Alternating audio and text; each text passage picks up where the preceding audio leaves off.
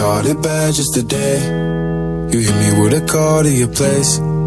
Ain't been out in a while anyway. Was hoping I could catch you throwing smiles in my face. Romantic talking, you don't even have to try. You're cute enough to fuck with me tonight. Looking at the table, all I see is bleeding white. Baby, you living the life, but nigga, you ain't living right. Cocaine and drinking with your friends. You live in the dark, boy, I cannot pretend. I'm not faced, only you to sin. If you've in your garden, you know that you can. Call me when you want, call me when you need. Call me in the morning. I'll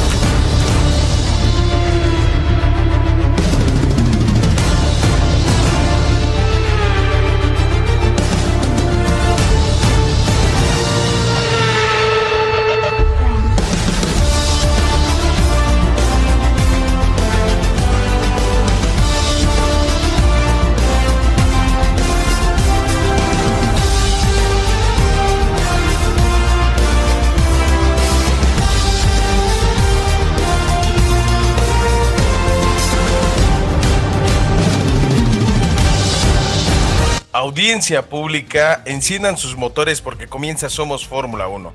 La pasión del deporte motor llevada hasta tus hogares a través de la señal de Radio Conexión Latam en nuestras redes sociales como Facebook, Twitter e Instagram como Radio Conexión. Diría el buen Jonas Ama que también próximamente un TikTok ahí para que estén escuchando las rolas del faraón mientras ven o escuchan el contenido de Radio Conexión que tenemos en nuestras redes, la fanpage del programa que es Somos Fórmula 1, así nos encuentran en Facebook para que ahí nos den like y que sin problema alguno ustedes se puedan contactar con nosotros a través de la aplicación de Radio Conexión Latam, que también la pueden descargar en Google Play para que ustedes puedan escuchar este programa en vivo, se unan a la conversación con el chat que tienen ahí y que de igual manera puedan escuchar la repetición de este programa y todos los anteriores en Google Podcast, Apple Podcast, Mixcloud, Spotify, en el sistema o en la aplicación que ustedes prefieran para que ustedes se unan a esta gran comunidad que trata de conectar la radio por internet a través del mundo, a través de Radio Conexión Atam, en seno.fm, diagonal Radio Conexión Atam. Y pues en esta ocasión me tocó estar solo. Al parecer los muchachos este, siguen aunados al festejo de este fin de semana en el Principado de Mónaco, a lo cual pues no les echo la culpa porque a final de cuentas van a estar súper felices y súper contentos porque un latinoamericano se pone como el nuevo príncipe de Mónaco. Así es, este fin de semana pasado tuvimos eh, un fin de semana de locos donde habíamos criticado en ocasiones anteriores acerca de si Mónaco, bueno, el Gran Premio de Mónaco debería de estar todavía vigente y pues lamentablemente pues lo llenamos de, mucha basura o de muchos malos comentarios porque sabemos que es un circuito clásico, que sí llega a tener ciertos problemas, etcétera. Pero pues este fin de semana fue algo trepidante fue algo que nos puso a flor de piel eh, todo el sentimiento de, los, piel de bronce, de los mexas y sobre todo de los tapatíos, ¿no? Entonces, eh, pues no queda más que decirles que pues, el ganador de este fin de semana del Gran Premio de Mónaco, pues ya obviamente deben de saberlo, si están escuchando este programa, pues es obviamente el señor, el viejo sabroso, el sexo Pérez el ministro de la Defensa, Chequito Bebé, My Love, te amo, me quiero casar contigo, hazme 10 hijos. Pero, pues, eh, esto es consecuencia de muchas cosas que pasaron en este fin de semana, pero no quiero abrir con eso, quiero abrir con eh, pues, los chismecitos y las notas que han estado pasando este fin de semana. Y creo que lo primero con lo que tendríamos que hablar es acerca de la Indy 500, que es otro premio importante a través de Latinoamérica donde el señor Pato Ward, eh, pues lamentablemente no puede ganarlo por una situación ahí que, él mismo menciona que ya la gente debería de saber qué es lo que está pasando en la Indy 500, pero que pudo haber sido un fin de semana em, eh, cerrado, ¿no? Un fin de semana interesante para los mexicanos.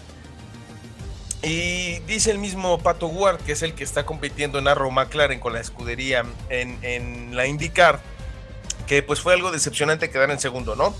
Y em, voy a citar así la palabra, pues dice que estaba frustrado, que no tuvo el coche para pelear contra Marcus Ericsson en la edición que es la 106 de las 600, bueno, más bien de las, bueno, sí, 600 millas de Indianápolis, que se me sorprende porque según yo son 500, pero bueno.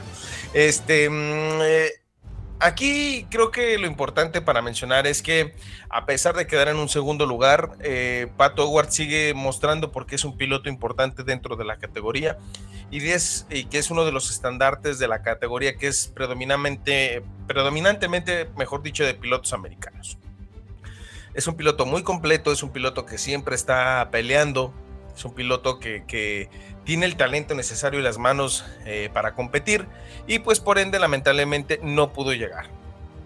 ¿Qué fue lo que terminó pasando? Pues aparecer hubo una red flag que le evita poderse acercar a la punta y también pues lamentablemente ese motor que tienen en la Indy que solamente existen dos motores que es el Chevrolet y es el, Honda pues el Chevrolet está quedando mucho a deber a pesar de eso eh, creo que, que en este caso Pato Ward logra un resultado más que excelente porque es un resultado que aparte de tener premios económicos, pues pone casi, casi sobre la mesa la triple corona como país, ¿no?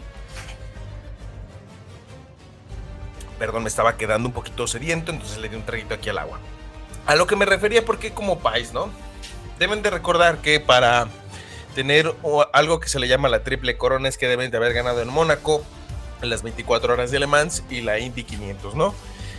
Curiosamente como país casi las tenemos. Como país en México, porque el gran Pedro Rodríguez las ganó las 24 horas de Le Mans en su momento. Checo ya gana el gran, el gran Premio de Mónaco y Pato Howard se queda casi nada de lograr el, objetivo de las 500 de Indianápolis y casi casi como país nos quedamos con esa posibilidad, ¿no? Ahora bien, ¿por qué hablo de Pato Howard? Porque en la semana Zach Brown que es el CEO de Arrow McLaren y de McLaren, eh, McLaren F1 One Team. Eh, bueno, F1 Team, F Racing One, eh, McLaren en la F1, porque en este caso pues tiene injerencia en ambos equipos, ¿no? Y hace mención que la situación de Daniel Ricciardo se está complicando un montón, porque vamos a ser honestos, Daniel Ricciardo está quedando mucho a deber con la escudería de Arrow McLaren bueno, no Arrow McLaren, McLaren, es la de la Indy. Y creo que tiene razón, ¿no? Aquí en este caso, pues eh, Daniel Ricciardo no está dando el resultado que se espera. Obviamente lo menciona así. Fue un fin de semana difícil. Desafortunadamente tengo experiencia con estos. Tuve algunos en los últimos 12 meses, así que siento que puedo manejarlos un poco, refiriéndose a, a lo que podría haber pasado el fin de semana, ¿no? Eh, también de igual manera hacer mención que eh, en este caso, pues Daniel Ricciardo lo que más menciona es que él es su máximo crítico ante la situación. Pero una vez se ve, una vez más se ve rebasado por su compañero de equipo que es Lando Norris. Y aquí entro a, tener ese debate, ¿no? Daniel Ricciardo es uno de los máximos exponentes de la Fórmula 1 o de las, de las caras más importantes de la Fórmula 1, a pesar de no hacer, eh, de no ser un piloto de alta categoría, ¿no? O sea, es de las caras más reconocidas de los pilotos o del paddock. Y lamentablemente es uno de los pilotos que más está ganando dentro de, la parrilla, ¿no? Y a pesar de que no ha sido campeón del mundo, a pesar de que es un producto que también, porque es un producto, a pesar de que Netflix lo está tomando en consideración para sus series y que es la sonrisa bonita y es la persona que te hace reír y es un chavo que cae bien, el australiano, pues lamentablemente que con quien tiene que rendir cuentas, que es con McLaren, se está quedando muy, muy en corto, ¿no? Eh, creo que McLaren apostó con él en su momento a la llegada de la misma escudería con la intención de mejorar el monoplaza que en ese momento presentaba, ¿no? Y que de igual manera fuera parte fundamental para el desarrollo y la construcción de un equipo constante, un equipo competitivo y que lamentablemente no ha sido así como se espera.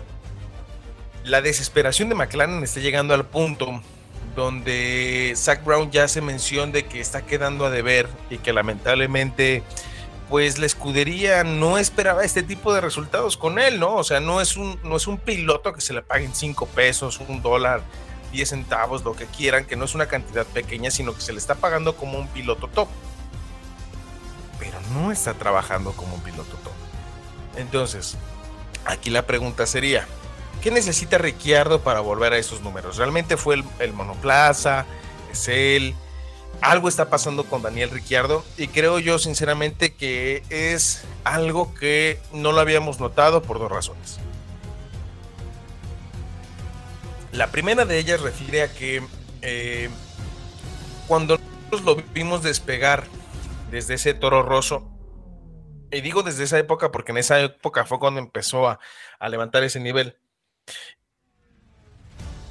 En el momento en el que asciende a Red Bull, eh, las esperanzas de, de, Red Bull para, para, poder tener ese piloto y dar esa, esa consistencia una, una, tras otra, porque pues recordemos que la pareja inicial de Red Bull era David Coulthard y eh, Mark Webber, ¿no?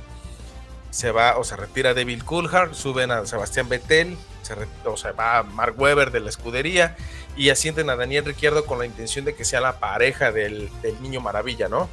Que sea como el siguiente piloto a construir el monoplaza y el siguiente a tomar eh, pues las riendas del equipo.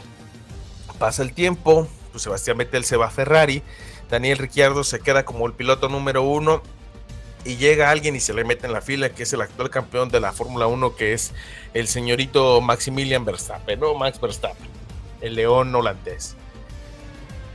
Ahí es cuando el talento tuvo que haber salido a flor de piel, pierde curiosamente un gran premio de Mónaco por culpa de Red Bull y empieza a notar que le empiezan a dar preferencia al nuevo talento de la escudería y él decide pues hacerse un lado porque sabía efectivamente que no iba a poder competir contra ellos con la posibilidad de poder así evitar esta situación. Y lo que terminan pasando es que toma el proyecto de Renault, ¿no? En ese momento Renault le ofrece la alternativa, decide no renovar con Red Bull, haciendo mención que en su momento Christian Horner eh, le hace un ofrecimiento, dicen que le hace un ofrecimiento, a mí no me consta, si me lo hubieran hecho, pues tal vez yo lo hubiera pensado y lo hubiera dicho, pero en este caso dice Christian Horner que le hace mención de que le ofrecieron un contrato para hacer la renovación con ellos, porque esperaban que se quedara con ellos mucho más tiempo, Obviamente ahí me pregunto para qué si ya tenías a Max Verstappen, pero pues tal vez era como para evolucionar a los pilotos que tenías en la banca, como el caso de Pierre Gasly y de Alex Albon, pero pues esa es otra historia. Y eh, pues lamentablemente se va, y digo lamentablemente para él, no para la escudería, se va para el equipo de Renault, el equipo francés, actualmente Alpine. Se construye para él la posibilidad de un equipo poniéndolo como piloto top, en la escudería como piloto número uno. Eh, y después siento que se hace ver como una especie de vendepatrias, ¿no? Porque pues Renault lo apostó todo por él, con la intención de tener la posibilidad de tener un desarrollo importante, porque pues dio números interesantes eh, Daniel Ricciardo, no como le hubiera gustado verlo a Red Bull, y creo que eh, en el caso de Daniel Ricciardo en su, etapa con los toros, no creo que el talento haya sido parte fundamental por el cual eh, el piloto se haya dado a notar. Yo no soy fanático de Daniel Ricciardo. Creo que en estos momentos voy a empezar a sonar así, porque creo que final de cuentas el auto que tenía en ese entonces Red Bull no era el mejor, pero sí era un auto competitivo para estar entre los tres primeros cuando era motorizado por Renault.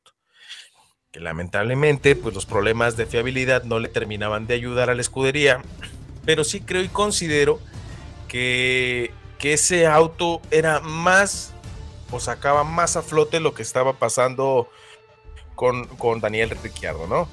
Ahora bien, se va a Renault, pues es un motor similar a lo que tenía, es una escudería top, es una escudería como de tabla media para ser el resto de los mejores. Y después de eso se termina yendo a McLaren con la esperanza de que McLaren construya la posibilidad después de la reestructuración que estaba dando con Zach Brown para dar eh, una construcción definitiva al auto. Me cepillan a Carlos Sainz Jr. y lo dejan a Daniel Ricciardo como el piloto top para tomar las riendas del equipo de Walking. ¿Qué pasa en este caso? El auto de McLaren es un auto que a muchos pilotos eh, lo han mencionado que es un auto o es un monoplaza difícil de conducir. No lo dudo ni poquito que realmente es un auto, es una vez difícil de domar, ¿no? Y que solamente eh, ciertos pilotos han podido tener esa condición de buen piloto con ese auto. Y eh, le damos como la oportunidad a la adaptación de este nuevo monoplaza, ¿no? Y empezamos a ver que Daniel Ricciardo empieza el declive de su carrera. Pensamos que era el inicio de temporada, que tal vez era la adaptación del monoplaza, etcétera. Y ya cuando medio salva los muebles es en ese Monza, que no sé cómo carajos pudo haber ganado ese, ese gran premio en el Templo de la Velocidad. Pero de ahí más fue, siento que una llamarada de petate porque no volvimos a ver a Daniel Ricciardo en ningún otro punto y que el que sacó la casta por la casa fue eh, Lando Norris, el inglés, ¿no? Después de eso, pues pasa esta temporada eh, y Daniel Ricciardo no levanta. Daniel Ricciardo no está levantando y está quedando de ver todo lo que prometió la escudería, porque obviamente de por medio debe de haber metas, objetivos como escudería. Y Daniel Ricciardo se está hundiendo cada vez más. Y creo que va a terminar siendo como único Hulkenberg la eterna promesa de, un piloto constante y creo que definitivamente uno de los factores por los cuales Daniel Ricciardo no está levantando no tiene que ver con el monoplaza, no tiene que ver con absolutamente nada más que con su talento, ¿no?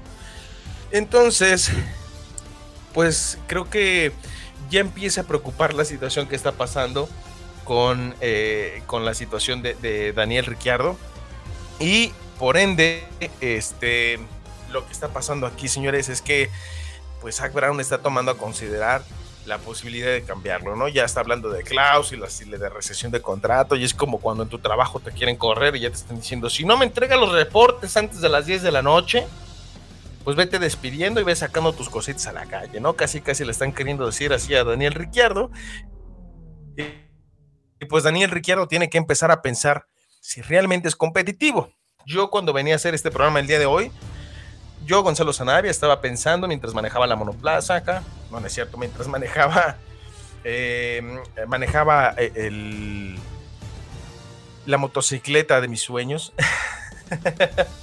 este, entonces, venía pensando qué solución le podría dar yo si fuera Zach Brown para solucionar este problema eh, con el señor Daniel Ricciardo, ¿no? Y pues pensé, a ver, tengo dos pilotos en la Indy que se mueren, se mueren por este, dar un buen manejo en el monoplaza.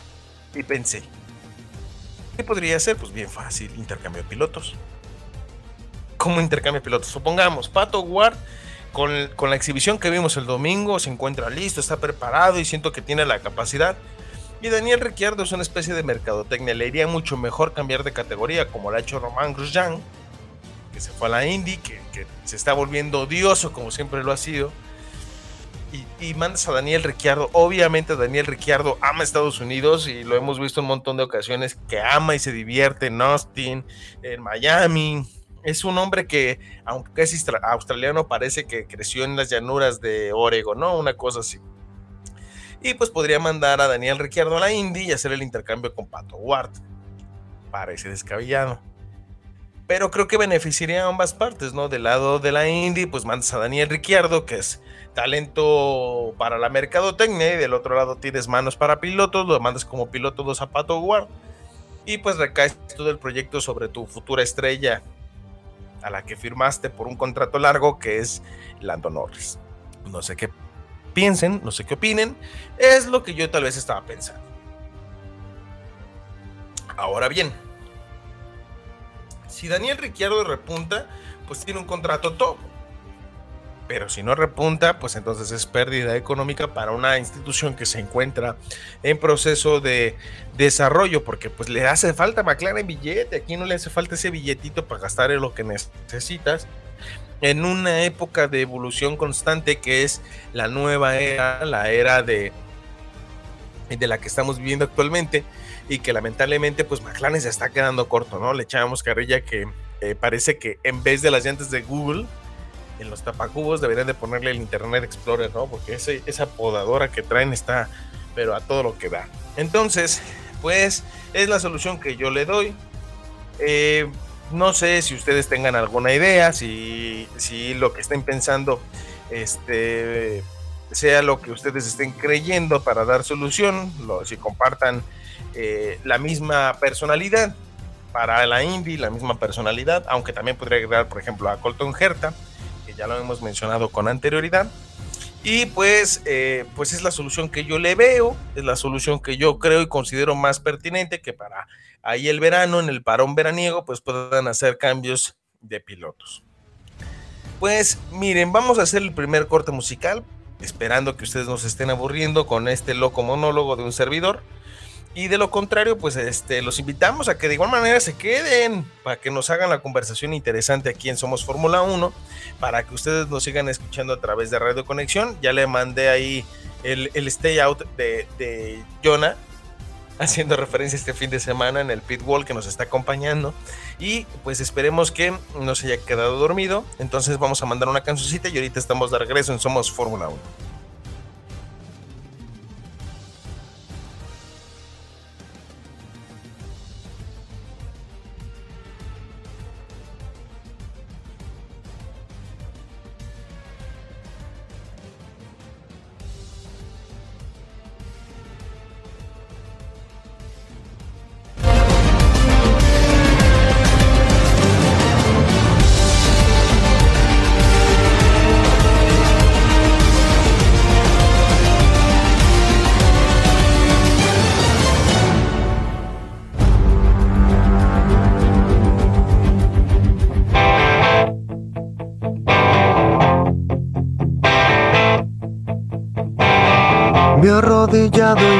A decirte perdón una y otra vez. Y al mismo tiempo te digo no puedo prometer no hacerlo otra vez.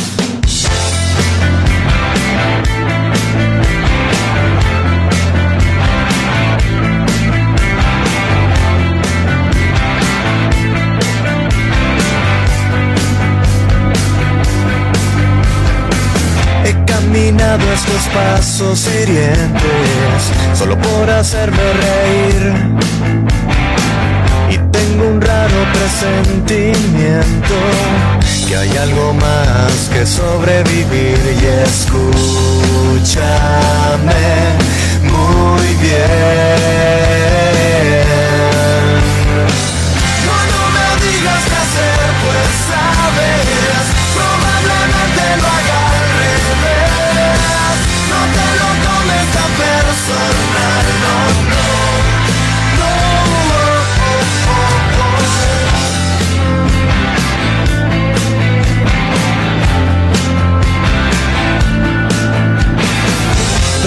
Si no llego a estar en la cena, tampoco a desayunar.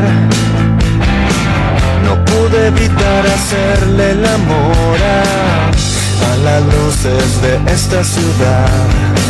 Y si me pierdo no me busques tan lejos. Seguro estoy por ahí. No es que me esté escondiendo de mi reflejo. Es que no quiero que me veas así. Y escúchame muy bien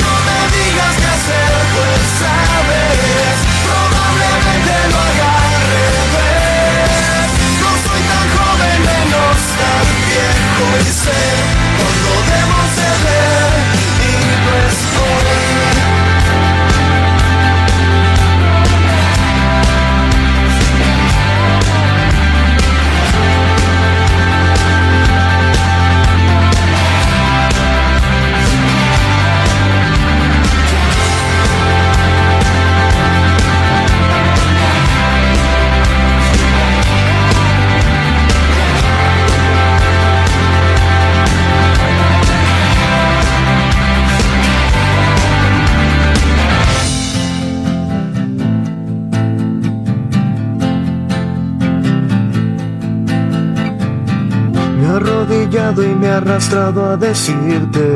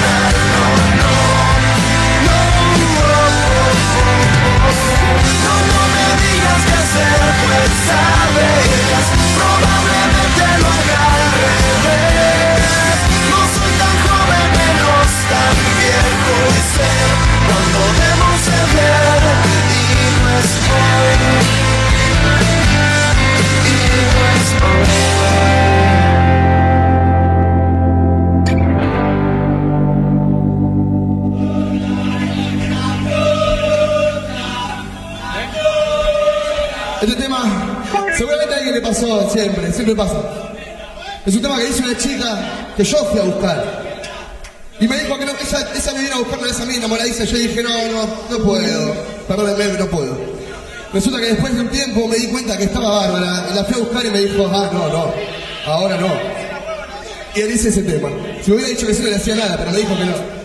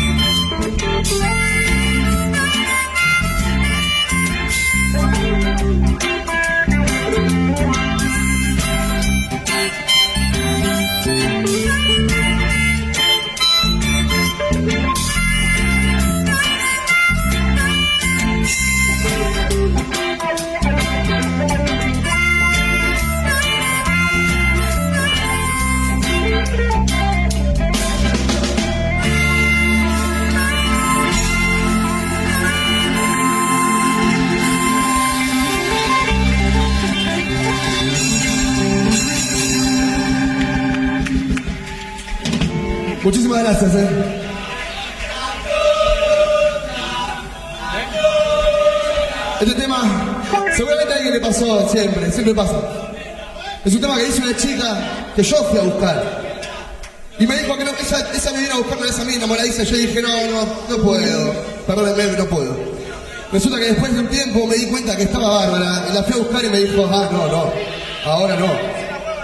Y él dice ese tema. Si me hubiera dicho que sí no le hacía nada, pero me dijo que no.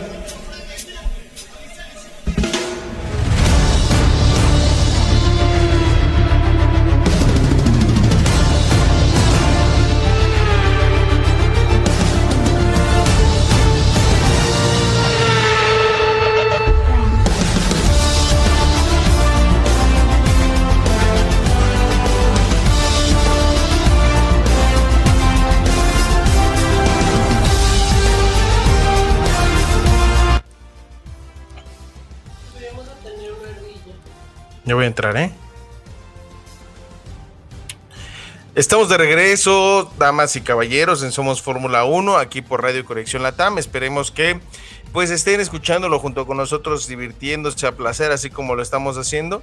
Y pues nada, más que recordarles que nos escuchen a través de nuestra aplicación en seno.fm, diagonal, Radio Conexión Latam, o a través de la aplicación que se encuentra en la Play Store y de igual manera invitarlos a que se sumen a la conversación en nuestras redes sociales como Radio Conexión Latam, en Facebook, Twitter e Instagram. Antes de irnos a la pausa musical, estábamos hablando acerca pues de eh, lo, lo mencionado con McLaren, ¿no? Pero hablando de movimientos, antes de ya entrar a la polémica de Mónaco, pues iniciamos la semana después de ese gran festejo de Checo Pérez en Mónaco donde pues estuvimos viendo cómo Red Bull hace el anuncio oficial de la renovación del Sexo Pérez, ¿no? Del viejo sabroso hasta el 2024. ¿Qué conlleva esta renovación de Checo Pérez en la escudería de Red Bull? Pues fácil, que un francés amargado, un francés que maneja en otra escudería de toros, pero azules, que, que, pues, así como que el güerito que en algún momento llegó a conducir para Red Bull, pues se tenga que aguantar y tragarse todas sus palabras. In your face, vato.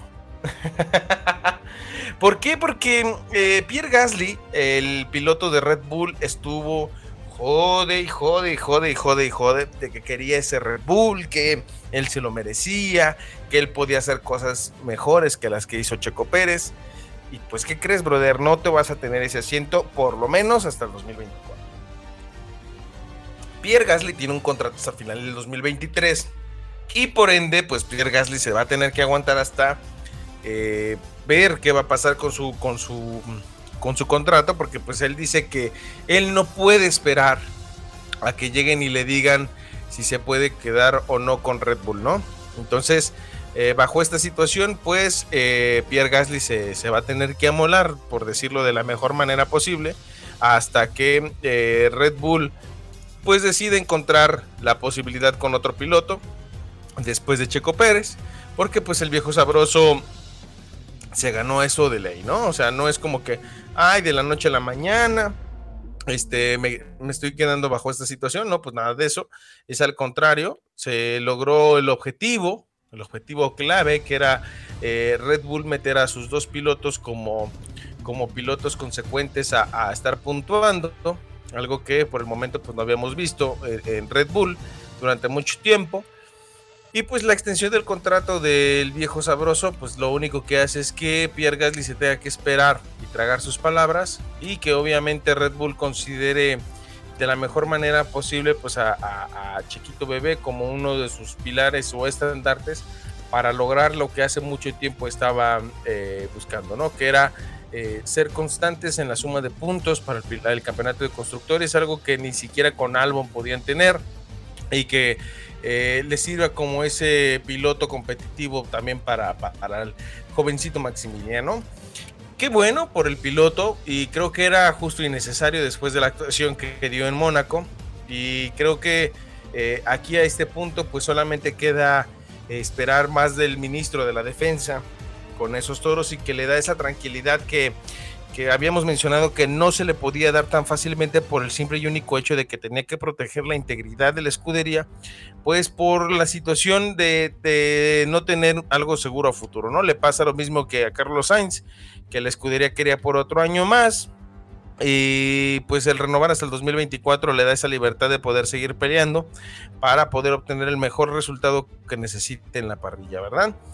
Enhorabuena para el piloto tapatío esperando que pues el jovenazo de Checo Pérez bebé este pues logre concretar y que dé la respuesta necesaria, pero también hacer mención que pues era un spoiler que ya teníamos a medio saber, porque pues al finalizar el, Gran Premio de Mónaco, me sorprende porque Checo hace, le, hace un comentario, ¿no? Que todos estuvimos como de, ¿eh? ¿De dónde sacaste ese comentario, brother?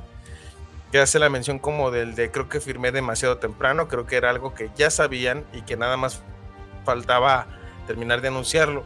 Y pues este fin de semana, después del Gran Premio de Mónaco, pues lo terminan haciendo y nos genera esa, esa sensación y ese deseo de, de saber que perfectamente estaba bien hecho, ¿no? Bueno, ahora sí vamos a entrar a lo que te truje Chencha, que es eh, el Gran Premio de Mónaco, el Principado de Mónaco, donde eh, Red Bull en, las en las cuales no se vio tan imponente como lo, había hecho en otros circuitos, pero logra un objetivo crucial que es poner a uno de sus dos pilotos em, con un buen ritmo, que lamentablemente no pudo mejorar el ritmo de carrera a Sergio Pérez por, eh, por la situación de que pues tuvo un percance ahí en la Quali 3, en la Q3 y que pues lamentablemente no puede mejorar su tiempo, se trompea después de la vuelta de, del casino, que es como así como la conocemos, eh, trompea ahí este muchachón, este, se le va el carro, dice que al parecer tuvo un, pues cómo explicarlo, eh, al parecer en, el circuito, en el momento, eh, la llanta trasera del eje izquierdo, si no mal me equivoco, se le termina yendo y eso provoca que Chiquito Bebé pues pierda ahí un poquito de agarre. eso, perdónenme, eso también provoca que Max este, pegue el grito en el cielo diciendo que venía en su mejor tiempo, que obviamente no era un tiempo competitivo para Charles Leclerc, también le arruina la vuelta para posiblemente obtener una pole a, a Carlos Sainz y pues lamentablemente bajo esta situación pues Checo queda relegado a la parrilla junto con Max hasta la tercera posición y eh, Max Verstappen se queda en la cuarta. Voy a mencionar algo bien rápido porque mm, eh, George Verstappen, que es el papá de, Max, hace mención que Red Bull eh, favoreció la estrategia de Checo sobre la del campeón del mundo.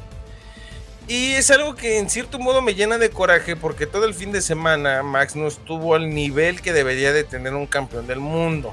No, es, no estoy queriendo sonar como ardido ni nada por el estilo, pero siendo honestos, eh, pues realmente Max Verstappen no estuvo al nivel del fin de semana, quedó a deber con lo que le conocemos como el león que es, y pues el piloto que aprovechó la posibilidad de poder llegar a ese punto, pues fue Checo Bebé, fue chiquito, ¿no? Chiquito le echó ganas, fue de los más constantes al momento de estar llevando el monoplaza todo el fin de semana en los libres 1, libres 2, libres 3, en la Q. Entonces, eh, aquí Checo creo que es justo merecedor de esa posición, de esa tercera posición. Y obviamente, pues lo que hizo eh, Red Bull fue pues buscar la posibilidad para que Checo Pérez no se viera afectado bajo esta situación y lo hace de la mejor manera, ¿no? Logra ese objetivo que estaba buscando que era lograr este poder posicionar los autos de la mejor manera posible. No lo había logrado hasta ese momento pero de igual manera, pues lo logra hacer y logra hacer que Red Bull lo considere en la estrategia para el domingo, que fue una estrategia complicada, eso sí se debe de mencionar, porque mm, la estrategia como tal, sabemos bien que en el Principado de Mónaco no funcionan las cosas como, como regularmente funcionan, inclusive los monoplazas tuvieron que tener una modificación ahí para que pudieran girar, eh, se le agregaron grados al volante o a la suspensión, como lo quieran llamar, con la intención de que pudieran em, girar un poquito mejor en un circuito que es complicado, un circuito callejero, donde lamentablemente cualquier error te cuesta te cuesta caro, no es como que te puedes recuperar como en otros circuitos de la manera más rápida posible. Y pues aquí lo que provoca es que pues eh, Sergio Pérez que es un, personaje que le, que le mm, funcionan bien los circuitos callejeros, como lo es Bakú, como lo es Mónaco en este caso, porque ya lo había ganado en la GP2, eh, pues resulta que le da ese resultado que a la escudería le hace falta. Pero no viene de a gratis. Después de la clasificación o de la cual, y como les estaba mencionando, pues lo que termina pasando aquí es bien fácil, ¿no? Lo que termina sucediendo es que eh, Sergio Pérez logra ese objetivo, que es este, lograr que la escudería pueda dar eh, ese golpe de autoridad sobre la mesa al tener una buena arrancada. Y digo buena porque pues realmente no era una arrancada como tal. Sucede que al inicio eh, del Gran Premio de Mónaco, pues este, se arranca bajo el safety car, ¿no? O sea, es una arrancada que obviamente vas a hacer como una especie de procesión, pero te, evitas esos problemas de tener eh, que perder posiciones en un circuito donde pues la primera curva está a la vuelta de la esquina, literal, ¿no? Eh, se retrasa la, salida de, o el inicio del Gran Premio de Mónaco por lluvia y ponen intermedios, ¿no? Digo, ponen eh, neumáticos de lluvia intensa, donde eh, pues arrancan como procesión y Red Bull por primera vez yo creo que en mucho tiempo le atina la estrategia que tiene. Pasa el tiempo y hacen el cambio intermedias para empezar a ganar tiempo sobre la pista. Después de que se retrasa el Gran Premio, entra ya ahora sí el safety car y empieza a darle como la opción para continuar. Y Después de eso, ya después de un cierto tiempo de vueltas, hacen el cambio de, neumáticos ya a los slicks para poder seguir manteniendo, ya que una parte de la pista estaba, estaba seca. Y creo que eh, yo recuerdo del primer premio de esta gran temporada donde dije Ferrari se puso las pilas con estrategia. Creo que Red Bull le dio una, una cucharada de su, propio, de su propio jarabe a Ferrari, ¿no? Y no porque le copie una estrategia o algo, sino porque le enseñó que también ellos pueden ser inteligentes al momento de desarrollar una estrategia competitiva. A lo que me refería con George Verstappen es que dice que la estrategia favoreció a Checo Pérez o que se volcó hacia Checo Pérez en vez de lo de Max, pues porque según eso la estrategia fue la idónea, ¿no? La idónea, perdón. Y no creo que sea así, creo que Red Bull hizo las cosas como tenía que hacerlas, haciéndolos competir en la pista porque lo gana bien, lo gana eh, con autoridad el Red Bull sobre la mesa. Y, mencionar que Max nunca estuvo al nivel que necesitaba Checo que estuviera en esta ocasión, ¿no? O sea, necesitaba que Max presionara a los Ferrari y a los Tifosi y nunca lo vimos este fin de semana me estoy adelantando un poco a los hechos porque a final de cuentas el error que más grande, lamentablemente, pues le dicen a Charles Leclerc, entra y luego no entra, quédate afuera en el momento en el que ya está entrando los pits. Y ya vemos cómo empieza a gritar y empieza a alegar y empieza a mentar madres porque pues no, no le dieron la oportunidad de entrar. Pero creo que eh, la carrera ya estaba perdida desde antes, desde el momento en el que Checo ya había montado los neumáticos intermedios y hace que se empieza a despegar la distancia entre Charles Leclerc y Carlos Sainz. Creo que ahí es fundamental porque en el momento en el que vuelven a hacer el cambio por neumáticos por los slicks, pues ahí Checo Pérez ya lleva una ventaja y Charles Leclerc sale detrás de Checo y se le complica la situación. ¿Qué pasaría en este caso si Checo Pérez hubiera ganado en el circuito de España? Sería conteniente directo del, y hubiera quedado como este fin de semana, estaría compitiendo directamente por el campeonato de pilotos, solamente por detrás de Max Verstappen por un punto. No lo pasó, no pasó eso, fue una orden de equipo que lamentablemente yo justifico y creo que fue lo más correcto por, por la situación que estaba pasando con Max y que terminaría perdiendo de sí o sí pero creo que bajo esta situación el día de hoy, Checo Pérez está poniendo todavía su nombre entre los que podrían seguir peleando por el campeonato del mundo. Dicen que soñar no cuesta nada, pero Checo se encuentra a 15 puntos de, Max Verstappen, ¿no? Y es un piloto que ha sido constante durante, todo, durante todos estos tiempos, durante este año, donde se encuentra ahí, que se, le ve como de ese RB18 que no ha tenido tantos problemas de fiabilidad, que es un piloto que, que es constante, que es inteligente y que los circuitos callejeros le están brindando eh, o le han brindado como buenos resultados, ¿no? Azerbaiyán es el caso de uno de ellos y que ha provocado que al día de hoy se encuentre en la pelea por el campeonato mundial de pilotos. ¿Qué pasaría si en este caso Checo Pérez hubiera tenido un error? Le hubiera sido crucial ese error y Ferrari hubiera podido recuperar los muebles con Carlos Sainz, que Carlos Sainz dio una lección de cómo debería de hacer un piloto con su, con su ingeniero, ¿no? La, el, el, caso más importante es que Carlos Sainz les termina diciendo, este, le dicen entra por neumáticos y él dice, no, espere, podemos esperar un poco más, ahorrarnos esa parada y continuar ese golpe de autoridad que a veces es el ser inteligente en el momento, porque no es solamente como del equipo, él, tiene las condiciones y él sabe también cómo está pasando, pues lo está viviendo en carne propia. Y creo que esa situación ayuda a que Ferrari pueda rescatar un poquito los muebles con ese segundo lugar del español, pero que sí deja en el olvido un poquito a Charles Leclerc, se, ve se va decepcionado y se ve frustrado, y que provocan automático que Red Bull aleje más la distancia entre los tifosis y los de la bebida energética. Ya hablé mucho de Checo, ahora vamos a hablar sobre Max. Eh, el fin de semana para Max Verstappen no fue un fin de semana cómodo. Se le vio complicado eh, de manera extraña porque es un piloto que, que, se ha visto y que inclusive el año pasado había ganado el Gran Premio de Mónaco. Pero sí se le ve mm, incómodo en, en este fin de semana, por lo cual provoca que que el señor Max Verstappen pues tenga que, alargar desde la cuarta posición. Ahora bien, si mencioné que tal vez eh, eh, Max no fungió como ese escudero que ahora necesitaba el piloto 2, el otro, como lo dice Matías Binotto, es porque no se sintió como que estuviera presionando lo suficiente para recuperar la posición, ¿no? Llegó un punto donde Checo empezó a sacarle dos o tres segundos a, a Carlos Sainz y por un momento se le volvió a acercar por el graining que estaba presentando el monoplaza de Red Bull.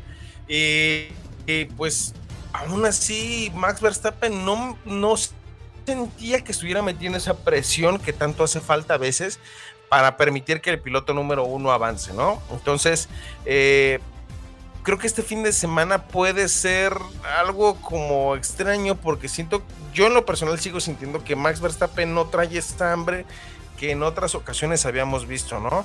Esas ocasiones donde veíamos un Max loco por querer adelantar como fuera. Y este fin de semana siento que, se vuelve una persona eh, monótona. Inclusive le hace la mención de que lo más divertido del fin de semana fue su parada en pits. Cuando cruzó esa línea amarilla. Y pues que lamentablemente pues fue todo lo más divertido. Y es obvio que se siente así con él porque pues realmente no fue algo que hiciera. Estaba donde tiene que estar por el monoplaza que maneja y por la persona que es. Pero pues de igual manera creo que pudo haber exigido más y logrado más para la escudería. En el caso de Charles Leclerc, la maldición sigue con, con él. Por primera vez puede terminar un gran premio en Mónaco. Pero pues lamentablemente no es profeta en su tierra, ¿no? Tiene el monoplaza, tiene las manos y la mala estrategia de Ferrari hace que, el, que Charles Leclerc no se pueda sumar a, la lista de los ganadores del Principado. Y Charles Leclerc se va decepcionado y molesto porque sigue presentando esa falta de identidad con su gente, ¿no? De subirse al podio, de poder celebrar, poner el himno del Principado, abrazar a la familia real, saludarlo y que le hagan una fiesta como era nacional. ¿Y qué creen? No lo puede hacer. Hace 15, 20 días estábamos hablando del Gran Premio Histórico donde chocó el, Ferrari de Nicky Lauda y ahora no puede subirse al podio por, por asuntos internos de una escudería que no estuvo preparado para poder lograr el objetivo que era ser inteligentes para este fin de semana la suerte de Charles Leclerc tiene que cambiar de sí o sí si quiere recuperar ese campeonato de pilotos. Porque si no, se le va a empezar a despegar y vamos a estar viendo posiblemente el bicampeonato de un holandés o un mexicano que le está llegando tarde el título mundial. Pero, pues si no lo hace, pues va a terminar siendo este, la historia que siempre ha tenido Ferrari, ¿no?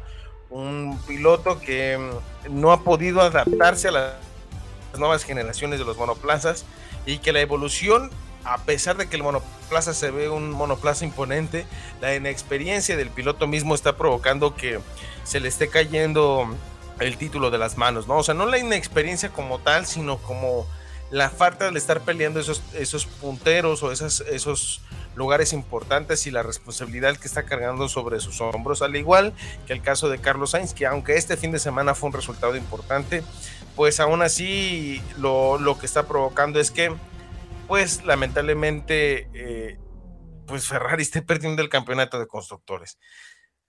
No queda más que esperar, el próximo premio es en Azerbaiyán, donde pues ya ganó el año pasado un piloto que acaba de ganar este fin de semana, es Sergio Pérez, es un, es un circuito donde los Red Bull pueden eh, meter la casa otra vez a, competir, porque es un circuito donde se han visto poderosos por ese motor Honda, ese motor que en las rectas en esta temporada ha sido un cohete volando y que aunque las curvas son muy pegadas a los muros, pues aún así no quiere decir que ese circuito no le permita la posibilidad de lograr otro podio para la escudería de los toros o bien eh, afianzar eh, a los Ferrari para lograr no despegarse tanto.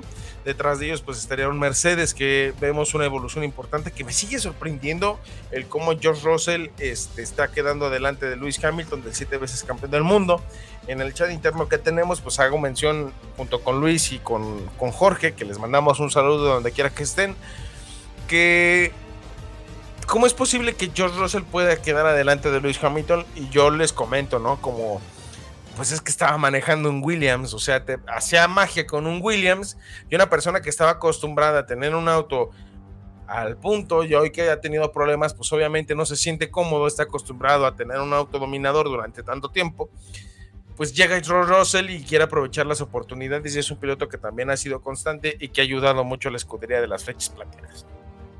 Entonces, pues esperemos que este fin de semana que viene en el premio de Azerbaiyán pues ahora sí veamos competencia directa que sí nos ponga a flor de piel como lo hemos estado viendo, pero que el calendario se apriete un poquito más, ¿no? Y que se ponga listo.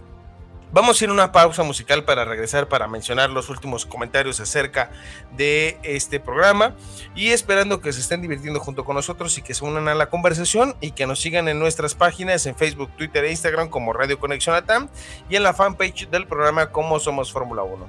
Entonces vamos en un momento y Jonah, por favor, Box Box.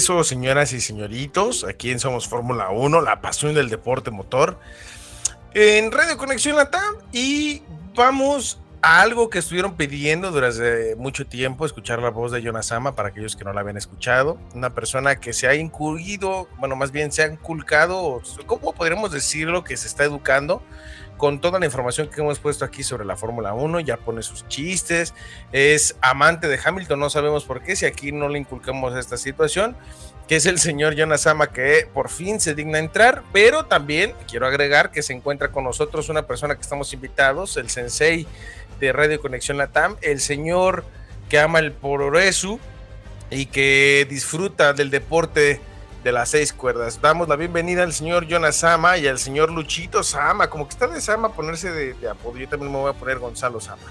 ¿Cómo están? Somos parientes, somos parientes. ¿Qué tal? Buenas noches. ¿Cómo están, chicos? ¿Qué tal, gente? ¿Cómo están? Buenas noches a todos. Eh, feliz y enojado a la vez después de lo que pasó este fin de semana, pero pero bueno, es harina de otro costal, como dicen por ahí. Así que estamos hablando de, Fórmula 1. No quiero eh, ir por otros por otra tangente, así que bueno. Eh, bueno, para los que no sepan, Luchito Sama tiene un programa que se llama Wrestling Forever, que es un programazo, soy fan y él lo sabe. Este, y por ende, este, pues los invitamos a que lo escuchen este programa. ¿Cómo, ¿A qué día se encuentra Luchito Sama ese programa? Para que la gente lo ubique. Los sábados a las 8 pm, hora, del, hora de Perú, por cierto. Y de centro de México, pero está. Excelente. ¿Y ahí de qué van a hablar, aparte de lucha libre? no, hablamos de todo lo, de todas las compañías posibles. Hablábamos de mm, WWE, AEW, eh, Impact, New Japan Pro Wrestling, a veces estamos hablando igual. Y algunas veces hablamos de otras empresas, pero y siempre con un lado cómico. Recuerden que no estoy solo en el programa. También está mi compañero de Simple que, que también está por ahí, el farantico. Que le mando un saludo y que pronto se recupere porque esta semana le pilló la gripa. Tiene tiempo para estudiar de la lucha, para verse todos los highlights, ¿no? Exactamente. Exactamente. Te sacamos de la cama para estar en un programa que no es tu, tu, top. Y muchas gracias por acompañarnos, aunque sea este ratito nomás para saludarnos. Y pues a ver, Jonah, aquí la pregunta del millón. ¿Tú querías estar o no querías estar aquí con nosotros ahorita para hablar de Hamilton? Francamente, mm, te puedo decir que mm, en lo que llevo de programa aquí mm, en el sótano, como diría nuestro amigo Emer, pues me he hecho fanático, sí, de... Mm, yo siempre soy una persona que trata de estar a la otra orilla del, lago, ¿no? Entonces, em, pues Hamilton no me parece un mal tipo, te puedo decir. No me parece un mal tipo. De, hecho, hasta le, hasta le tengo un aprecio ya en esta temporada, ¿Cómo? Sí, aquí no somos eh, más que fanáticos de, la escudería de las bebidas energéticas. Aquí, aunque hablemos mal de Hamilton, ¿cómo pudiste caer en, en esos vicios, Jonah? No son vicios buenos. Yo creo que debe ser porque yo no soy mexicano, entonces no tengo ese filtro de, del Checo Pérez, ¿no? Que cualquier mexicano, la mayoría, lo normal es estar enamorado de Checo Pérez si eres mexicano, lo natural, ¿no? Si fuese peruano, yo estaría enamorado de Checo Pérez, pero, pero no lo soy, entonces no tengo ese efecto de, de, ver a Checo Pérez con, esos ojos de amor que, tú lo puedes ver, ¿no? O, Luis o, Jorge, ¿no? Pero Jorge tampoco es, mexa. Para mí es un tipo común y corriente, que bueno, es muy destacado, pero, pero de ahí más no te puedo decir, ¿no? Lochito, ¿tú compartes la idea con, con con Jonah?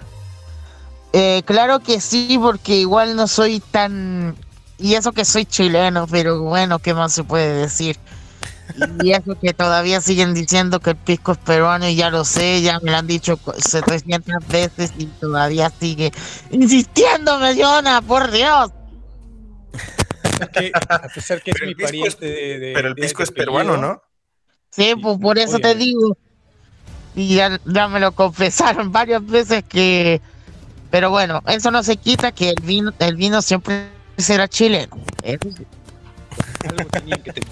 Algo tenían que tener. John, está fallando tu micrófono. Estás, estás aplicando un Latifi en, en, en Somos Fórmula 1. Parece que lo, lo, lo de la... mm, Un Ferrari le pasó encima. Creo que estoy teniendo fallas técnicas, a ver si me, si me confirman. Sí, sí, sí.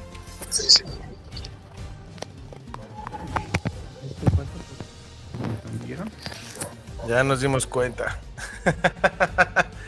Miren, es que yo sé que lo saqué ya ahorita un poquito, pero deben de saber algo que tal vez tú no lo sabes, Luchito, o tal vez tú, Jonathan, no lo... Bueno, tal vez lo supieron, porque las noticias, y sé que tal vez no están muy atentos, y pues Jonah ya lo escuchó mientras más hacemos el programa, pues Checo Pérez ganó este fin de semana en Mónaco.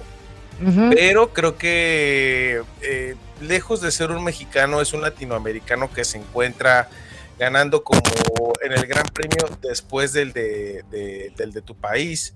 eh, está ganando uno de los premios más importantes de la Fórmula 1, ¿no? Y creo que como latinoamericano tiene que empezarse a voltear a ver un poquito eh, acerca de lo que está pasando con, con pilotos importantes o pilotos que se encuentran en categorías. Y creo que Latinoamérica tiene que empezarse a escuchar. No sé si en su país llegó a sonar algo parecido, porque pues ustedes son de Chile y el otro es de Perú y ahí se están peleando por el pisco peruano. Eh, bueno, hablando del tema... No, adelante tú, Jonah. Sí, te decía que, bueno, sí, claro, Perú y Chile sin pelearse, pues no, no serían, no serían países hermanos, ¿no? Claro, tú lo has dicho. No seríamos, no seríamos hermanos si no nos peleásemos, ¿no? Como toda familia disfuncional. Exactamente. Aunque nos peleemos por otras cosas, pero bueno, ¿qué más se puede hacer? Pero es interesante que, que menciones el tema de los latinos, ¿no? El tema con México es que tampoco es que sea tan latinoamericano, ¿no? Mm, Porque siempre a los mexicanos como que se les bota un poco Latinoamérica, ¿no? Que quizás no debería ser, pero es que ellos, bueno, em, tú, tú Gonzalo te voy a decir, tú Gonzalo, sí, tú México, eh, están muy arraigados a Estados Unidos, entonces tienen tienen eso. Entonces, por esas razones a veces no se les considera muy, muy latinos que digamos y se les vota de las competiciones como la Sudamericana o la Libertadores y pasan y pasan cosas después, ¿no? Pero pero pero entiendo el sentido cuando rescatas a Checo Pérez y que es, es algo muy importante para, para el resto de Latinoamérica, ¿no? Es que eh, no hay pilotos latinoamericanos en, en, en la categoría reina, por así decirlo. y los que ha habido, que son Juan Pablo Montoya, eh, Pastor Maldonado, y ya metiéndonos un poquito en hispanohablantes, pues estamos hablando de un Fernando Alonso, que tal vez no es Latinoamérica. Pero ¿a qué voy con esto, no? Eh, decía Ayrton Senna, que es el gran campeón brasileño, que ser un piloto latinoamericano eh, siempre va a ser más complicado en una competencia que es predominantemente con Europa, ¿no? Yo les pregunto esto porque a nivel nacional, o mejor dicho, eh, eh, a periódicos de manera internacional hacen mención de que pues este piloto logra el objetivo principal que es poner eh, el nombre de otra vez de Latinoamérica sobre el mapa y demostrar que hay talento. Solamente hay una frase aquí en México es el tenemos talento, pero solamente falta este, hay talento, pero falta apoyarlo, ¿no? Que era una de las frases de uno de los expresidentes que teníamos aquí, el Tlatoani Enrique Peña Nieto. Eh, y creo que mm, lejos de ser solamente un triunfo para un mexicano, creo que habla de que las oportunidades tienen que darse con otras personas para lograr el objetivo principal, que es eh, lograr competencias más sanas, ¿no? Más, más reales, que no sea un deporte predominado por, por ingleses o por canadienses o por alemanes, sino que regresen esos pilotos que eh, pudieron haberle dado mucho más realce a la categoría en otros países.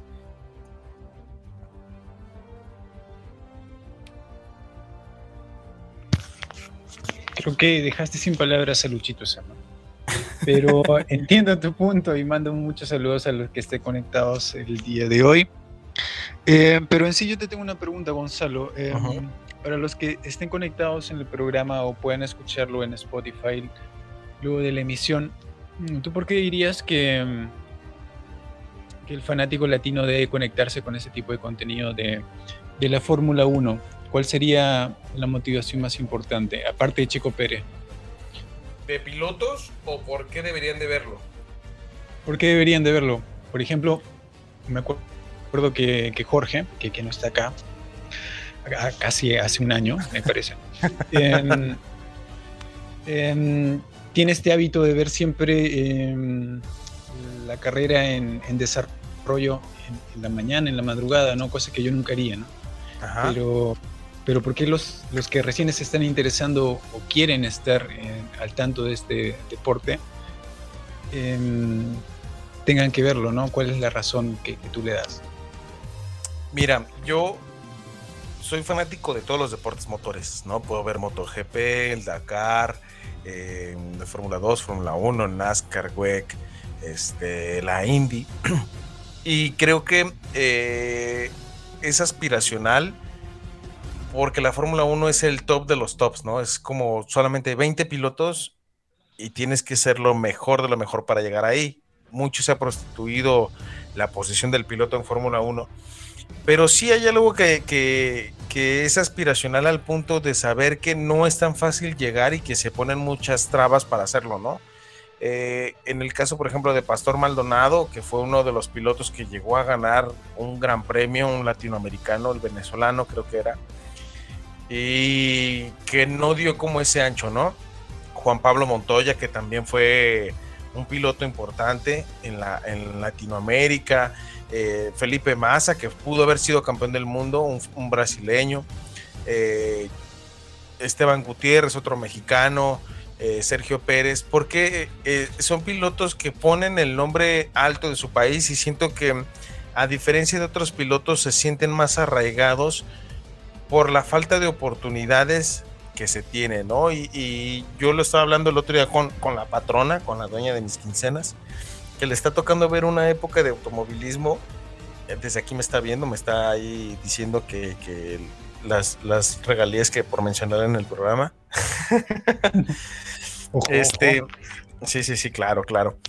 Eh, que le decía es que te está tocando ver la época del mejor piloto mexicano de la, de la historia, ¿no? O sea, me hubiera gustado que le hubiera tocado ver un Juan Pablo Montoya, eh, un Ayrton Senna, un Pedro Rodríguez, un Esteban Gutiérrez, y que ya no es tan común que lleguen porque es un mercado que no está destinado para Latinoamérica, pero la llegada de Liberty Media al comprar los derechos de la Fórmula 1 está volteando a ver más hacia este lado del charco, ¿no? y que tenemos talento y que lamentablemente no lo, no lo estamos aprovechando, no lo estamos viendo. Voy a hacer mención de un, de un monólogo de Adal Ramones que decía, ¿no? Del de, oye, ¿y, cómo le fue a México en waterpolo, no? Dice, no mames, que si ni siquiera mandamos equipo, güey. Entonces, eh, ese es el, ejemplo más claro, ¿no? O sea, tenemos que aspirar a tener más posibilidades. Y en mi caso en México, eh, este fin de semana, digamos que se pintó tapatío en todos los aspectos. Tapatío porque pues es, de donde yo soy. El Atlas se, corona bicampeón de la Liga Mexicana de Fútbol en la varonil y el Chivas y Chivas femenil se corona campeón de, pues, de su temporada en la Liga Femenil, ¿no? Sergio Pérez queda campeón. Bueno, no campeón, gana el Gran Premio de Mónaco. Y Pato Ward, mexicano, se corona el segundo lugar de la Indy 500. Entonces, de que se puede, se puede, nada más es cuestión de, esa necesidad de tener esos héroes para lograr esos objetivos y creo que eh, la Fórmula 1 puede llegar a llenar ese hueco que en otros lados hace falta, ¿no? Tener esos héroes como en el caso de Marc Sánchez en España, que es un piloto de MotoGP que, que realmente ha, dado y ha revolucionado el mercado y que los puede llegar a, a tener como ese icono, ¿no? Espero haber respuesto a tu pregunta. Sí, claro, muy bien. Ahora yo te pregunto esto también. ¿Cuántos años le echas al Chico Pérez? Porque ya se está extendiendo su carrera, ¿no? Pero ¿cuánto más tú, tú le echas? Yo le calculo unos, unos cinco años más, unos cinco años más, Porque a pesar, fíjate, tiene ahorita 31, 32 años aproximadamente. Y es un piloto ya de los veteranos. O sea, empezó muy chavito. Y actualmente pues ya es uno de los veteranos y está en su mejor momento. Entonces, este, creo que unos cinco años termina su contrato con Red Bull, termina con una escudería media y se despide de la, de la parrilla. No creo que dure más tiempo porque si no estaríamos viendo un Fernando Alonso, el español que está corriendo con 42 años y pues... 42 años. Eh, bueno, ah, es, es, es, una edad de que en otros deportes ya estás prácticamente jubilado, ¿no? Ya se retiró una vez y regresó. pero, ¿y qué, qué ves después de después de la ida, estoy siendo un poco dramático, pero ¿qué ves después de la ida de, Checo Pérez? ¿Hay un legado ahí en México que, digas, ah, mira, este joven le va a seguir los pasos a Checo Pérez cuando él se retire? ¿O no hay nada por ahí eh, a la vista? sí, Pato Ward. Pato tiene como, ahorita te digo la edad exactamente para que sepas, pero Pato eh, es un piloto de la Indy, bueno, es el piloto de la Indy y tiene 23 años. O sea, tiene posibilidades, está entre los primeros principales de, la IndyCar. Ya en su momento fue un Adrián Fernández el que era el representante de México. En la NASCAR también hay pilotos mexicanos. Eh, ha habido varios pilotos que, han levantado el nombre de México en alto. Y por ahí hay uno que otro piloto eh, en el karting mexicano, no sé, en otras categorías y en, en Latinoamérica. Uno de ellos es este Mateo Driver, así lo encuentran en Facebook y es un es un niño que creo que tiene como cinco años y es ha sido campeón en el karting, ¿no? ¿Cómo? ¿Cinco años? Ajá. ¿En serio? sí, sí, sí. Ay, güey, ya le ando picando aquí al, al, ya se escuchó. Pero es un, es un niño literal que ha corrido a nivel nacional y ha ganado como el campeonato europeo y todo eso y se le ve potencial, ¿no? O sea, hay, eh, leyendas de, la Fórmula 1 que empezaron en el karting desde los tres. Entonces, no nos sorprende que, Mateo sea el próximo. Tiene seis años. Y fíjate, aquí viendo. Tiene seis años y ya lo, ya lo están siguiendo este con, ojo clínico, ¿no?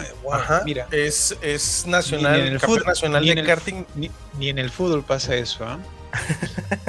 de tan eh. Es, fue campeón campeón nacional en el karting en el 2020 y subcampeón eh, inglés de karting en el 2021. Inglés, o sea, realmente sí tienen potencial para subir a las categorías. Entonces no dudes que ahí hay otro. Y Red Bull tiene un piloto mexicano en la Fórmula 3.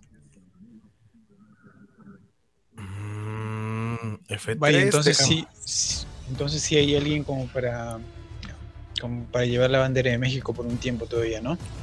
Sí, hay, hay, varios pilotos, eh, no solamente en México, o sea, realmente hay pilotos latinoamericanos regados por el mundo. Por ejemplo, el hijo de Juan Pablo Montoya eh, está actualmente en la Fórmula 3 europea. No, ahorita te digo cuál es.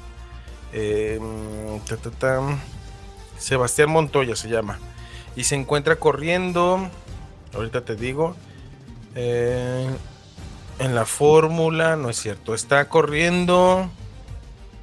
Fíjate, ha competido en el campeonato de Italia en el número, en la Fórmula 4, Fórmula Alemana, en la regional asiática es donde está corriendo actualmente.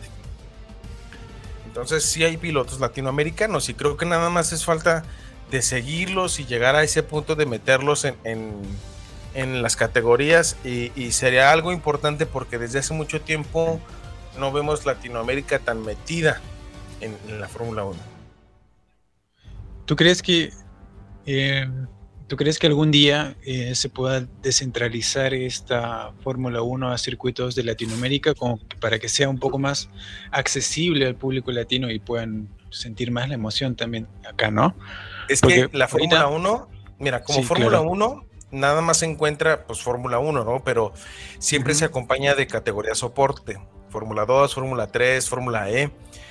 Y por ejemplo, si tú vas a, México a ver un, gran premio, el Gran Premio de México te cuesta aproximadamente unos, ¿qué te gustan? Mil dólares, el boleto más barato para ir a verlos. ¿Mil dólares? Mil dólares para ir a un... Mil dólares para ver el evento. Bueno, Sí, sí, sí. con eso, con eso me, me invitas, ¿no? Pero em, yo creo que, claro, es un deporte elite, es, mm, creo que ahí está la, la mayor traba de, este deporte, ¿no? Para que sea masivamente concurrido en Latinoamérica, ¿no? Para que esté en cualquier televisión abierta, ¿no? De señal abierta. Pero ojo, ojo, ojo. Las categorías soportes, como la Fórmula E, te estaba saliendo como 10 dólares la entrada.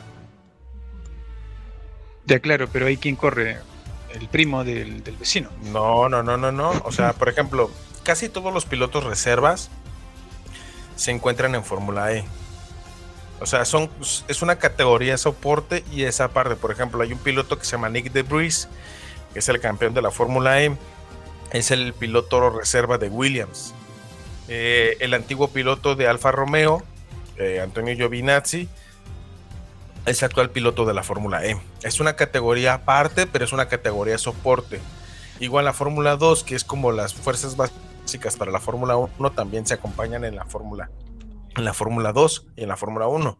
Y está la W Series, que es este eh, el de mujeres. Entonces, y ahí se acompañan. En México también existe la NASCAR. Entonces hay categorías que nada más falta Dijiste, dijiste la, la categoría de mujeres. Me interesa. Cuéntame un poco más sobre eso, porque no eh, en la actualidad no, no veo mucho de eso, pero si hay mujeres ahí me interesa.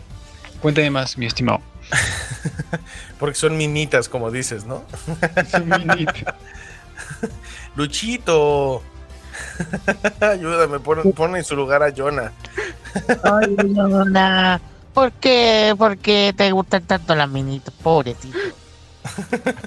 Vestidas de furros, ¿no? Un saludo ahí a Itani que, que nos está escuchando. Ahorita ni grande. Mira, es que la, la- la participación femenina pues no se da muy comúnmente en el deporte motor. Pero ¿por qué Entonces- yo considero injusto eso? ¿Por qué la discriminación? Es que no, tal, no está discriminada como tal. Pero obviamente no hay muchas más mujeres que hombres en la Fórmula 1 o en la, en la, eh, en, la Indy o en, en otras categorías. Entonces, para evitar que no haya pilotos en las categorías, como que ese talento se pierda, se creó allá por, si no mal me equivoco, en el 2018, la categoría para mantener esos pilotos activos. Por ejemplo, actualmente en la Indy hay una piloto, este, una piloto mujer, que es Wow. Tania Mendoza. No es ver, ya cierto, me dice el Tatiana nombre para Calderón, buscar. perdón. ¿cómo, ¿Cómo se llama? Tatiana Calderón Tatiana Calderón. Y es piloto de la IndyCar. De la tarea ahorita mismo. Tatiana Calderón, ¿cierto? Ajá. Tatiana Calderón. ¿Listo? ¿Ya la viste? Indicar, ¿no? A ver. Ajá. Tatiana Calderón. Sí, claro. Indicar 2022. Ajá. De hecho, esta temporada entró ella a competir.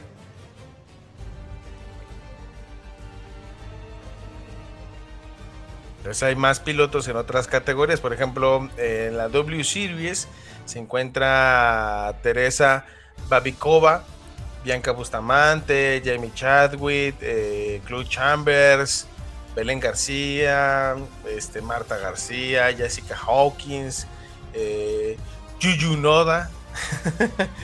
Eh, creo que está Alice Powell, si no mal me equivoco. Y otras mujeres más que no me acuerdo sus nombres. Me está empezando a interesar el deporte. Entonces son categorías soportes y todas siempre se acompañan. Entonces la intención es que se acerquen y Liberty Media está creando eh, circuitos que sean llamativos para Latinoamérica. Por ejemplo, el Gran Premio de Miami. El próximo año vamos a tener el Gran Premio de Las Vegas. Este, mm, eh, hay un, la intención de que haya un Gran Premio en Chile, si no mal me equivoco, Luchito, para que estés atento. Chile. Creo que Mm. sí. En Chile o en Colombia, cualquiera de las dos. Wow. Este, no, no, no es así. Vamos a ver qué sucede. Y, y e inclusive quieren poner un segundo premio en México y descentralizar el, el Autódromo Hermanos Rodríguez y hacerlo en Cancún.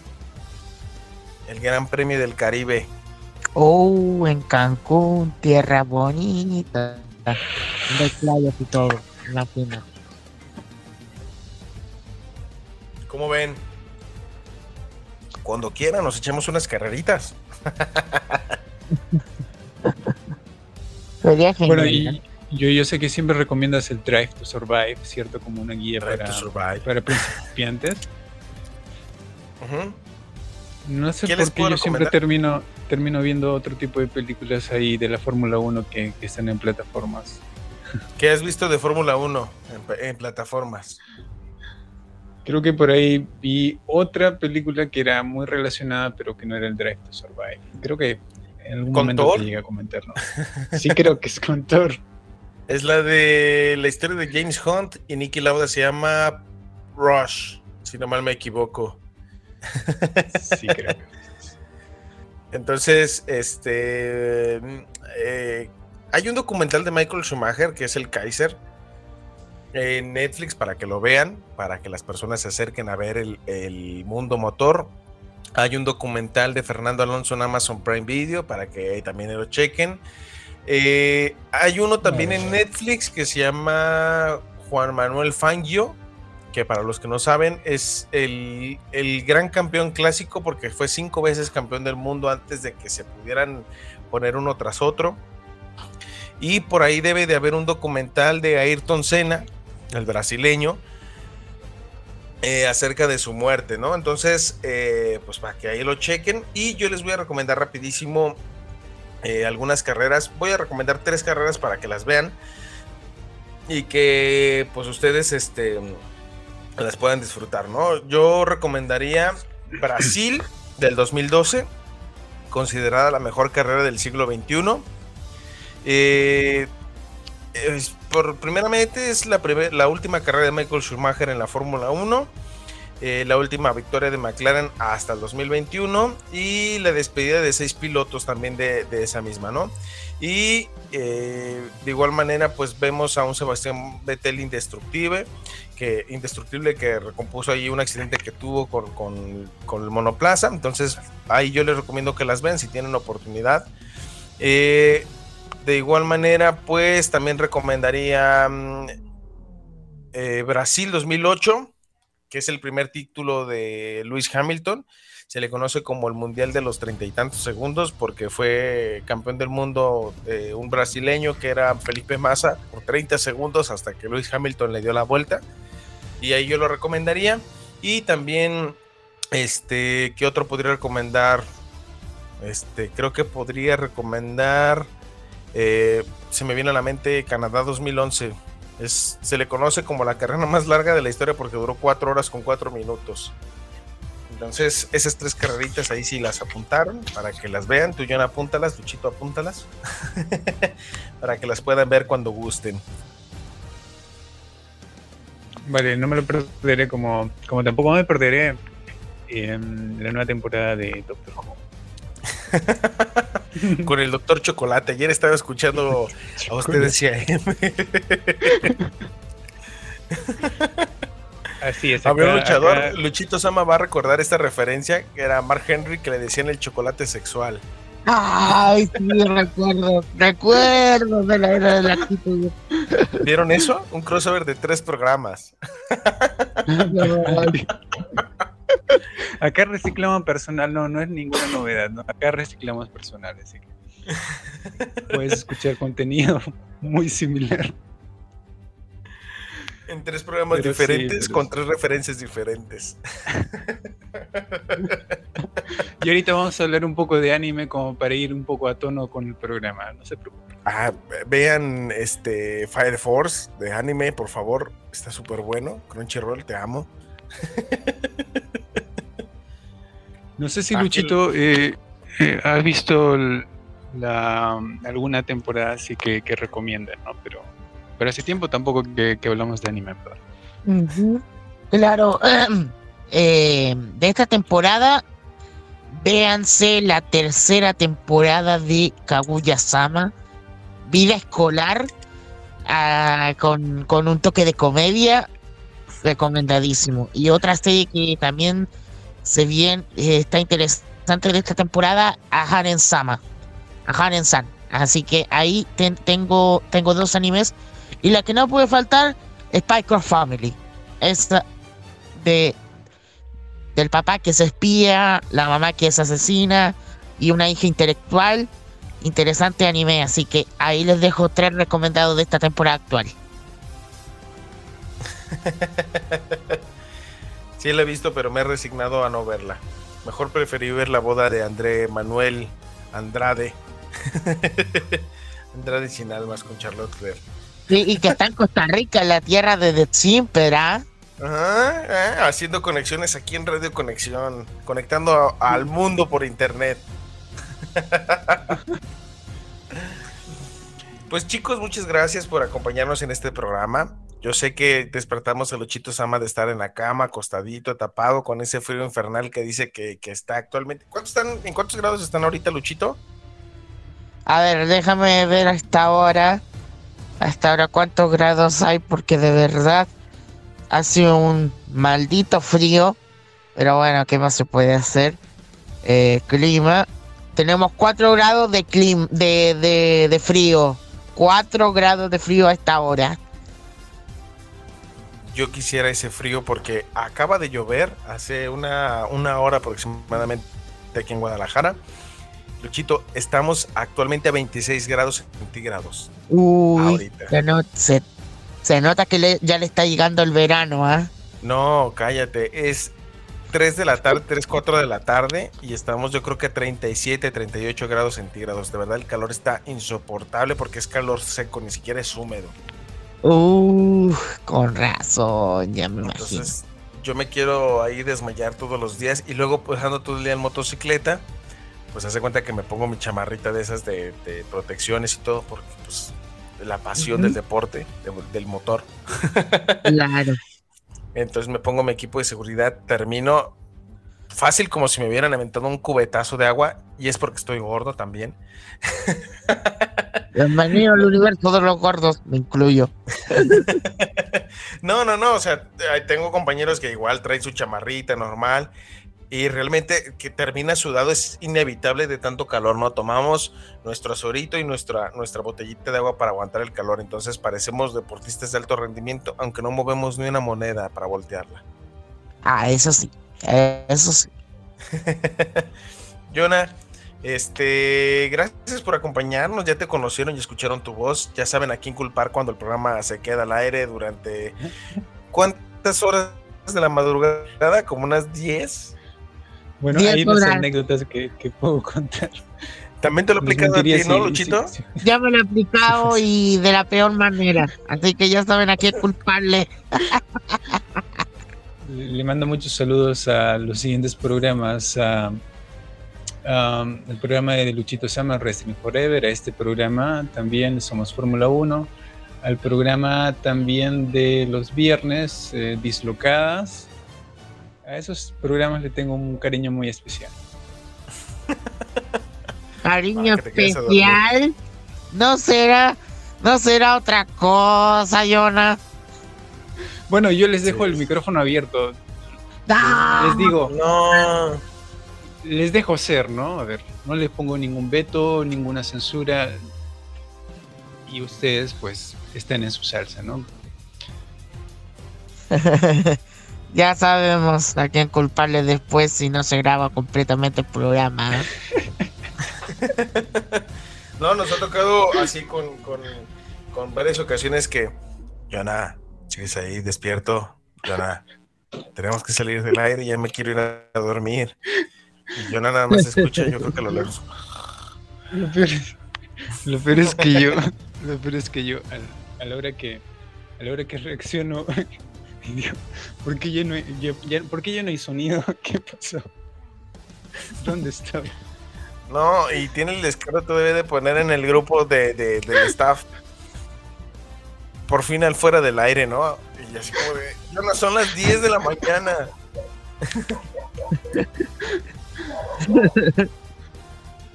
No, no, no, eres, eres, un, eres un mal ingeniero en el pitwalk, ¿eh? Así te lo podemos decir. Como, como, yo, como, varias veces. como yo te dije, yo soy mal conductor de noche. Pésimo. Si fuese conductor de microbús, estarían todos muertos. Sí, ya nos dimos cuenta que es lo peor de todo. Jorge, regresa, por favor, te extrañamos. Pero al menos estoy, no soy padre ausente como Jorge, al menos estoy presente, soy un padre ausente. Jorge, te vamos a reclamar porque nos avisas como 10 minutos antes de empezar el programa, chicos, no voy a estar.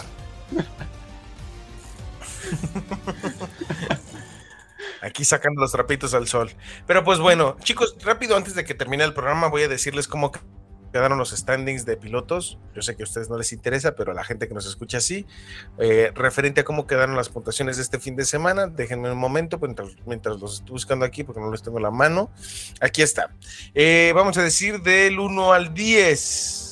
Del, bueno, del 10 al 1, que es en el décimo lugar, Kevin Magnussen de Haas, Esteban Ocon con 30 puntos, perdón, Kevin Magnussen 15 de Haas en el décimo posición, en la novena Esteban Ocon con 30 puntos de Alpine, en el octavo, Valtteri Bottas con 40. En la séptima, Lando Norris de McLaren con 48. Luis Hamilton con 50 puntos eh, por parte de Mercedes en la quinta posición. En la cuarta se encuentra, no es cierto, eh, se encuentra en la sexta posición Luis Hamilton, lo siento. En la quinta se encuentra Carlos Sainz, el español por parte de Ferrari con 83. En la, por, en la cuarta posición George Russell, el otro piloto de Mercedes, con 84. En la tercera, Checo Pérez con 110 puntos. Charles Leclerc con 116 se encuentra en la segunda posición y en la tercera, eh, perdón, en la primera, mejor dicho, Max Verstappen con 125 puntos liderando el campeonato de pilotos. Eh, eh, ahora sí, el standing de pilotos, bueno, más bien de constructores. En la décima posición Williams con 3, Aston Martin con 7 en la novena posición, Haas en la octava con 15, Alfa Tauri con 17 puntos se encuentra en 10, 9, 8, 7, en la 8, perdón, lo estoy leyendo de al revés. Alpine se encuentra em, en la quinta con 40, no es cierto, en la sexta, discúlpenme, estoy ya a punto de, dormir. Alfa Romeo en la quinta con 41, McLaren en la cuarta posición con 59 puntos, Mercedes con 134 en la tercera, Ferrari 199 en la segunda posición y liderando el campeonato de constructores Red Bull Racing con 235 muchas gracias por habernos acompañado en este programa improvisado, porque los pilotos andaban en la fiesta junto con el expresidente de México, Felipe Calderón, ahí en, en Mónaco bailando, Felipe Calderón Hinojosa. Entonces, eh, pues muchas gracias por habernos acompañado. Los invitamos a estar eh, a las próximas, el próximo martes a las 10 de la noche, Nora, México y Perú. Hoy nos retrasamos por culpa de alguien que no llegó y prendió la computadora a tiempo para el programa. Jonah Pobrecito Yona, por Dios, te están echando la culpa de todo. Ahí eh, nos salió una persona que dice que era publicidad falsa. Nos puso, déjenme lo, menciono aquí porque hasta me dio risa, porque pues no fue publicidad. César Eduardo que pone eh, eh, el comentario. Es, esta es publicidad falsa, ya me metí y están hablando solo de niños y cómo usan internet. Es como cualquier plática de señoras. Cabe mencionar que el programa empezó tarde porque sabe qué persona entró tarde también al programa anterior y pues se tuvieron que comer ese tiempo que estábamos nosotros. Pasan en vivo. Además, aprendiste algo mientras estás escuchando la radio, ¿no? no, estaba. estás a punto, o estás a punto estaba escuchando, estaba jugando Mario Odyssey. Pues jugando y aprendiendo, ¿no? Jugando y aprendiendo. Pues bueno, entonces los invitamos a que los escuchen el próximo martes a las 10 de la noche en Hora Perú, México. Somos Fórmula 1 y que escuchen la repetición de este programa de igual manera en Spotify, Mixcloud y cualquier otro programa que tengamos ahí atrasado en, en Spotify, en Apple Podcast, en Google Podcast, en donde quieran escuchar el podcast ahí tiene que estar porque pues así lo tiene que hacer el SEO, ¿verdad? nos exige a nosotros, también nosotros tenemos que exigir para que esté disponible en cualquier otra cosa, Jonah.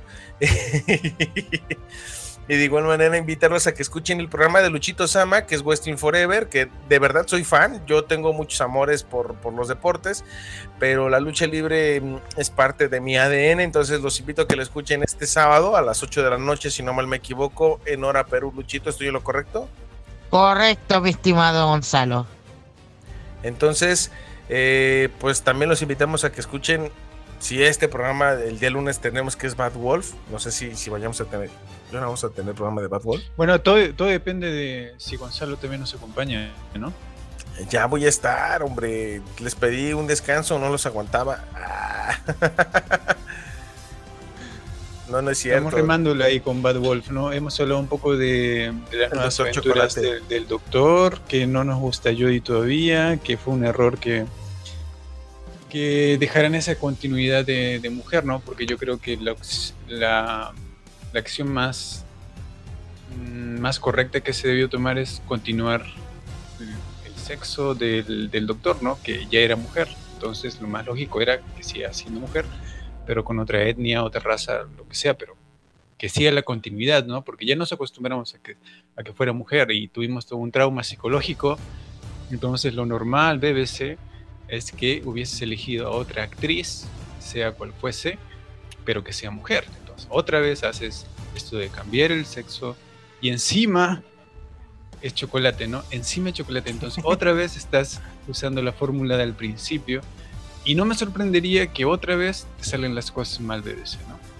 Y encima traes a, a para que nos antojemos y a Catherine Tate para que otra vez nos antojemos con ella.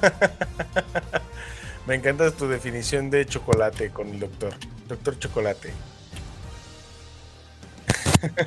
y ese actor, ese actor no lo encuentro nada de masculino, ¿eh? déjame decirte, y me preocupa. Eh... La única referencia que yo tengo, la única referencia que yo tengo es Sex Education. De él, ¿no? La más Ajá. conocida. Y en esa, en esa serie, eh, pues, prácticamente su masculinidad no existe. Entonces no puedo ver una, una actuación dramática, al menos eh, acorde a, al personaje del doctor, ¿no? Ajá. Quizás de, de, un companion sí pueda sacar algo, pero, pero el perfil del doctor no lo veo en esa serie no lo veo. Entonces me preocupa, me preocupa porque no, no sé qué, qué perfil han buscado.